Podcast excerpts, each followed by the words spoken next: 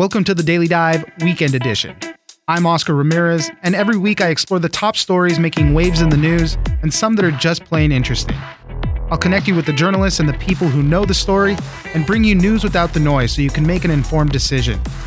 You can catch a new episode of the Daily Dive every Monday through Friday, and it's ready when you wake up. On the weekend edition, I'll be bringing you some of the best stories from the week. Good news this week for fully vaccinated people as the CDC updated their guidance saying that these people no longer need to wear their masks indoors or physically distance regardless of crowd size. Only a few instances remain where you might need to wear the mask, but the reason for this announcement comes as the vaccines have been shown to work in the real world, protect against variants, and vaccinated people are less likely to transmit the disease. For more on the latest CDC guidance, we'll speak to Marisa Fernandez, healthcare reporter at Axios. So the CDC basically has initiated what public health officials and scientists have been saying, which is that there's a growing amount of evidence that says that vaccinated people, one, don't have to worry about wearing masks because they are less likely to spread the virus if they ever contract it. So they're asymptomatic. That means they are not able to transmit the virus to people who are in more vulnerable states, so immunocompromised people, even children. And then also it stands up to the variant. So those are like the main questions that the CDC says that they were working on to try and figure out before they would let people have a little more relaxed guidance. Now, there were a few caveats. In certain settings, they say that you should still be wearing a mask. What, what were those?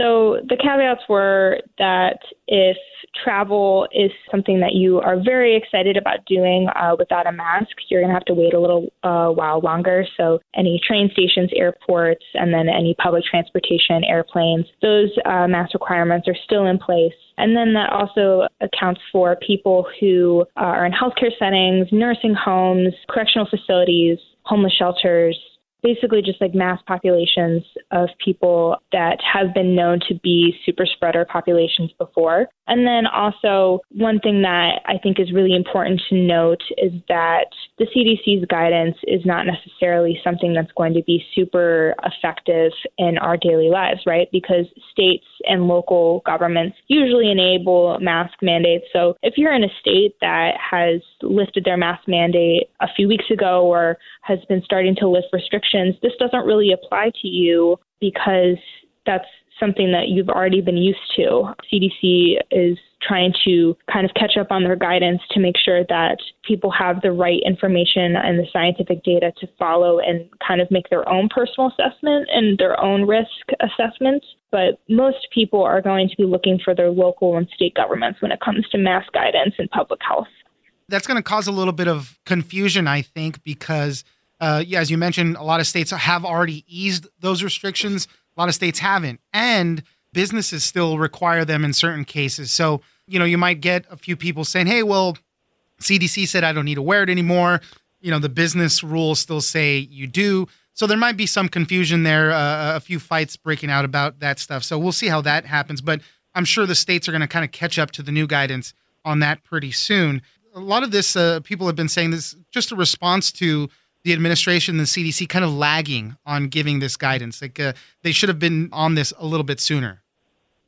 So there's been some criticism in the past couple weeks about that, but this is something that the CDC has been known for for several administrations, right? This is not something that is just about the Biden administration playing catch up with some lack of trust that happened during the Trump administration. You know, this is something that they've been conservative on a lot of issues and in their mind this makes sense to bring out this guidance now because they feel confident within the past couple weeks they've had three studies two american studies and one study from israel that really shows that vaccinated people are able to be protected but also not harm others who are unvaccinated Marisa Fernandez, healthcare reporter at Axios. Thank you very much for joining us. Thanks so much. This week, the Pfizer BioNTech vaccine has also been approved for adolescents ages 12 to 15. This is just another step in getting the full American population vaccinated. And as the pool of eligible recipients starts to skew younger, many parents may have questions about vaccinating their kids. The dosage is the same as adults and was shown to be 100% effective against symptomatic COVID. For more on what to know, we'll speak to Karen Weintraub, health reporter at USA Today. Yes, it is. They found that kids respond well to this dose and didn't have such terrible side effects that they needed a, a lower side a lower dose. So the doses are the same, which means that they can start giving them pretty much right away once the CDC signs off. The side effects. Everybody's always concerned about that. Uh, right. You know what's going to happen. How did the clinical trials show what happens with these adolescents? So 12 to 15 year olds respond pretty much the same as 16 to 25 year olds. They get headaches, they get pain at the injection site, they get achy, tired, but they recover within a day or two. Pretty much just like everybody else, which is good. How were the clinical trials? How was the studies done when it came to this age group? You know, what did we see? Because from what I was reading is that it was 100% effective against symptomatic disease, which is amazing.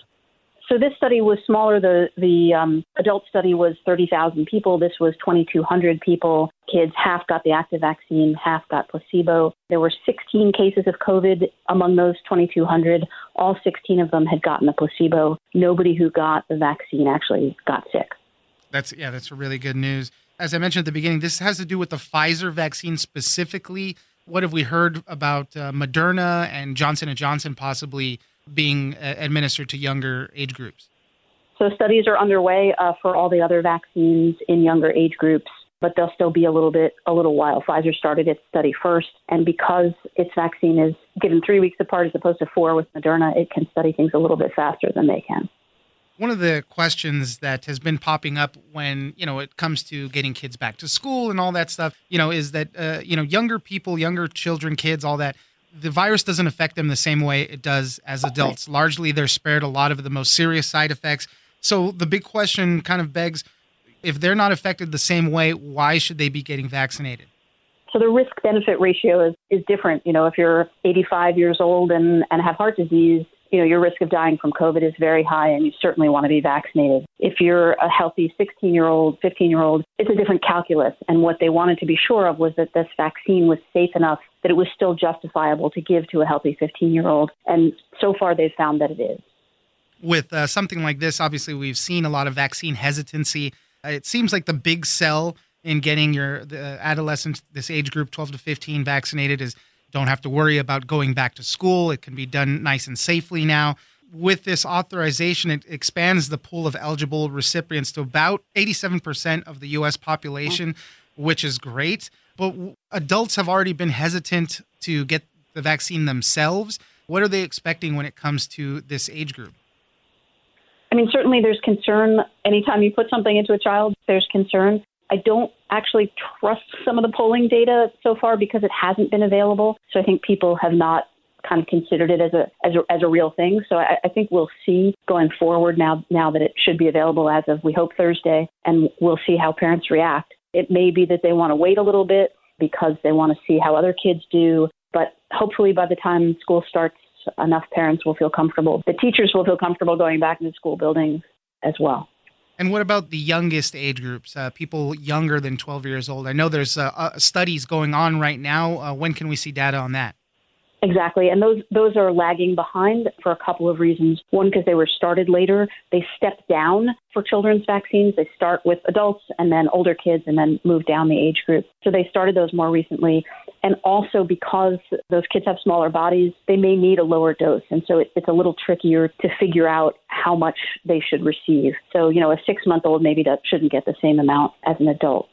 So they're they're testing all of that now, but it we're expecting the 5 to 11 year olds, which is the next group. We'll hear some data from Pfizer probably early September in that time frame. So not before the start of school, but maybe early in the school year. Well, good news for now, at least, expanding that pool of vaccine eligible vaccine recipients. And hopefully, we can continue to put the pandemic behind us on that front. Karen Weintraub, health reporter at USA Today. Thank you very much for joining us. Thanks for having me.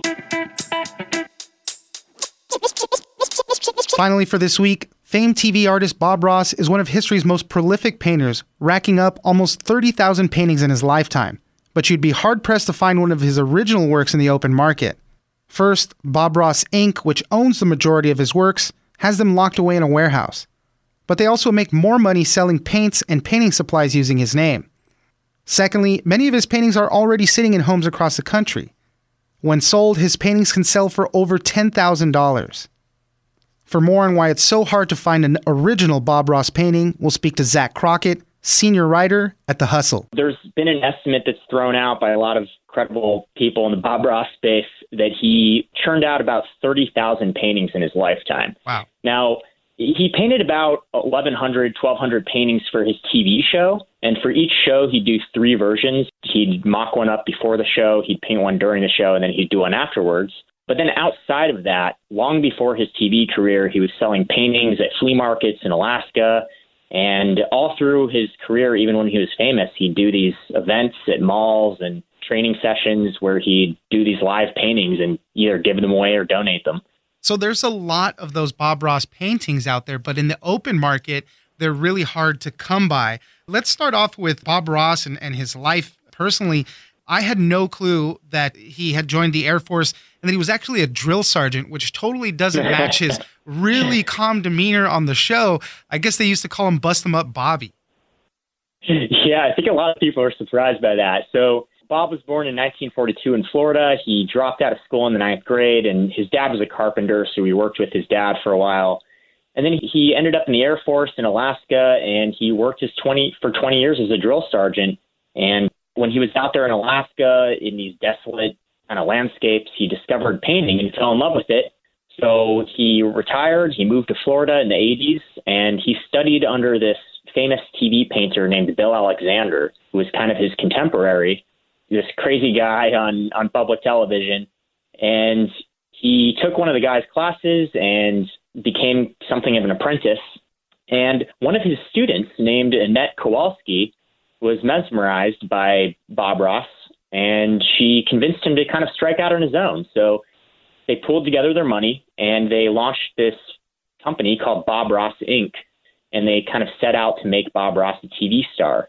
And eventually, a PBS executive got wind of Bob Ross and gave him a shot. And The Joy of Painting aired between 1983 and 1994. It was a huge hit. It was on like 300 stations, and it was broadcast to 80 million people a day. Yeah, and it's still a huge hit on YouTube. Just kind of in preparation mm-hmm. for us talking today, I just clicked on some random videos. One had about 5 million, another one had 35 million. I think it's like over 450 million views total or something like that. I mean, it's just amazing yeah, kind yeah. of how long all of these videos really live on. And and you mentioned Bob Ross Inc. So the kind of company that they started really that became the money maker not necessarily these paintings or anything like that but all the stuff the intellectual property of that because they sell paints and paintbrushes and all that. And that really was the business driver right there. Yeah, it's funny. Even today, you go online, you can find so much Bob Ross stuff, man. It's like paints, brushes, Bob Ross underwear, Bob Ross coffee mugs, energy drinks, watches, toasters. And for Bob Ross Inc., the paintings were kind of always an afterthought. The main value add for them was capitalizing on his image and spreading his, his kind of gospel of making painting accessible to everyone. It was a very profitable company. It was grossing around $15 million by 1991 but the paintings, they just went into storage and they sat around for a long time in cardboard boxes. And they didn't really know exactly what to do with them. And even today, they have this small kind of office complex in Northern Virginia. And if you go in there, there's just a bunch of Bob Ross paintings sitting around. And right. for the most part, they're not very utilized they're probably worth millions and uh, you know if they ever want to mm-hmm. sell them they could but that's not necessarily the plan right now so they hold a lot of them but what happened to all those other right the, the 30,000 total you know what happened to all those mm-hmm. and, and I love the way you write up in the story and it's just so true as he would give them away they'd auction them off locally a lot of these Bob Ross originals, right, are sitting in people's homes or in people's storage. They may not know, but they're just kind of out there and that's where they're at currently. But in the open market, to you know, as a, as a, to sell them on the mm-hmm. art platform, you know, they're not really in wide circulation. So about 1,165 Bob Ross originals are at Bob Ross Inc., and they're just kind of sitting there. On occasion, they'll loan them out to various exhibits around the country. There's a couple at the Smithsonian right now. They're not on view, but they're in the archive. There's an exhibit in Muncie, Indiana. There's one in Florida. But like you said, the shocking thing is that, you know, outside of Bob Ross's TV work, he just was very generous during his lifetime. He had a lot of fans, and most of the people who bought his painting were just like working class Americans, you know, living in the middle of America. And they picked these up for 40, 50, 60 dollars and kind of just thought they were a nice, pretty painting to hang on their wall. They're hanging in bathrooms and living rooms and hallways. And until recently, I don't think many people knew what they had on their hands. But when they do pop up on the open market, it's not uncommon to see them fetch more than $10,000. There's currently one at an auction house online for $94,000. So it can be quite a uh, tasty investment for the people who got in early. you have a, a great story about a man named Larry Walton who bought mm. a Bob Ross painting for 60 bucks. I think this was in in Alaska. Tell us that story because he went through the process of actually turning it over to an art dealer. That art dealer ended up selling it for even more money. So tell us that story because that's just kind of a, an interesting ride for a Bob Ross painting and for somebody that might have one, something that you could probably do too. A great story that illustrates the, the types of folks who own these paintings today is this guy Larry Walton. He's 82 now and he lives in Minnesota and back in 1980, he was working as a flight instructor in Alaska, and uh, he saw this guy who he described as a peculiar artist and at an Anchorage fair selling his paintings. And he bought this scene with like mountains and northern blue northern lights for sixty dollars. And it literally just it sat in his garage for years and years and years. And his son, who had seen Bob Ross's YouTube videos, saw the signature in the corner and thought it looked familiar so they eventually realized it was a Bob Ross original. They reached out to this auction and art gallery named Modern Artifacts. They're a dealer based in Minneapolis, Minnesota, and they're actually kind of the premier Bob Ross reseller. So they've put a lot of work into like SEO and newspaper advertisements to dig up these paintings. And they'll buy them for what I think is a pretty fair price. I think in, in this case, they gave Larry Walton $10,000 for his painting the gallery owner took it and flipped it for eighteen and a half thousand to another Bob Ross buyer. But over the years, modern artifact has come across dozens of Bob Ross paintings and uh, made a, a, pretty good business out of reselling them online to people who aren't able to find them anywhere else. Right. I think you mentioned in the article that they sold at least 34 Bob Ross paintings over the mm-hmm. years. And obviously, these landscapes they're very simple. They're easily identifiable. Obviously, uh, they're you can replicate them pretty easily. That was Bob Ross's style. But I mean, just kind of the persona that he's built up, the icon, I guess, the art icon that you you could call him over the years. You know, a cultural icon as well. They hold so much more significance, and I would love to have one in my living room and say, "Hey, that's a Bob Ross right there." You know, it, it's so cool. And, yeah. But you spoke to some art appraisers they said that maybe the true value of one of these is probably about two thousand to four thousand dollars. But considering all that stuff that we've been talking about, right? That's what bumps up that price to ten thousand to eighteen thousand dollars. So the one that they have at you, as that you said for ninety four thousand dollars at auction. It's a supply and demand thing. Art appraisals are based on many factors, but Bob Ross paintings, I think of them kind of like diamonds. Like there's tons of them out there, but there's kind of this artificial scarcity created by people holding on to them for a long time and Bob Ross Inc. holding their trove as well. So this kind of shortage on the market causes the prices to just absolutely explode.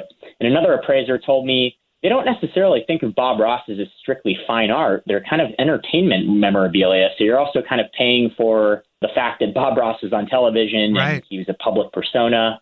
And I actually talked to one collector who owns Picasso's and other famous artworks, and she actually told me she considered her Bob Ross to be kind of the crown jewel of her collection. she gets more comments from her dinner guests on the Bob Ross than she does on her yeah. other paintings. And for her, it was all just about the painting having a really good backstory. And I think there's just a, a general fascination with Bob Ross, and he's kind of this permanent cultural icon that's yeah. an immortal force in our culture. Zach Crockett, senior writer at The Hustle. Thank you very much for joining us. Thanks. Appreciate it. That's it for this weekend. Be sure to check out the Daily Dive every Monday through Friday. Join us on social media at Daily Dive Pod on Twitter and Daily Dive Podcast on Facebook. Leave us a comment, give us a rating, and tell us the stories that you're interested in. Follow the Daily Dive on iHeartRadio or subscribe wherever you get your podcast. This episode of the Daily Dive has been engineered by Tony Sorrentino. I'm Oscar Ramirez in Los Angeles, and this was your Daily Dive Weekend Edition.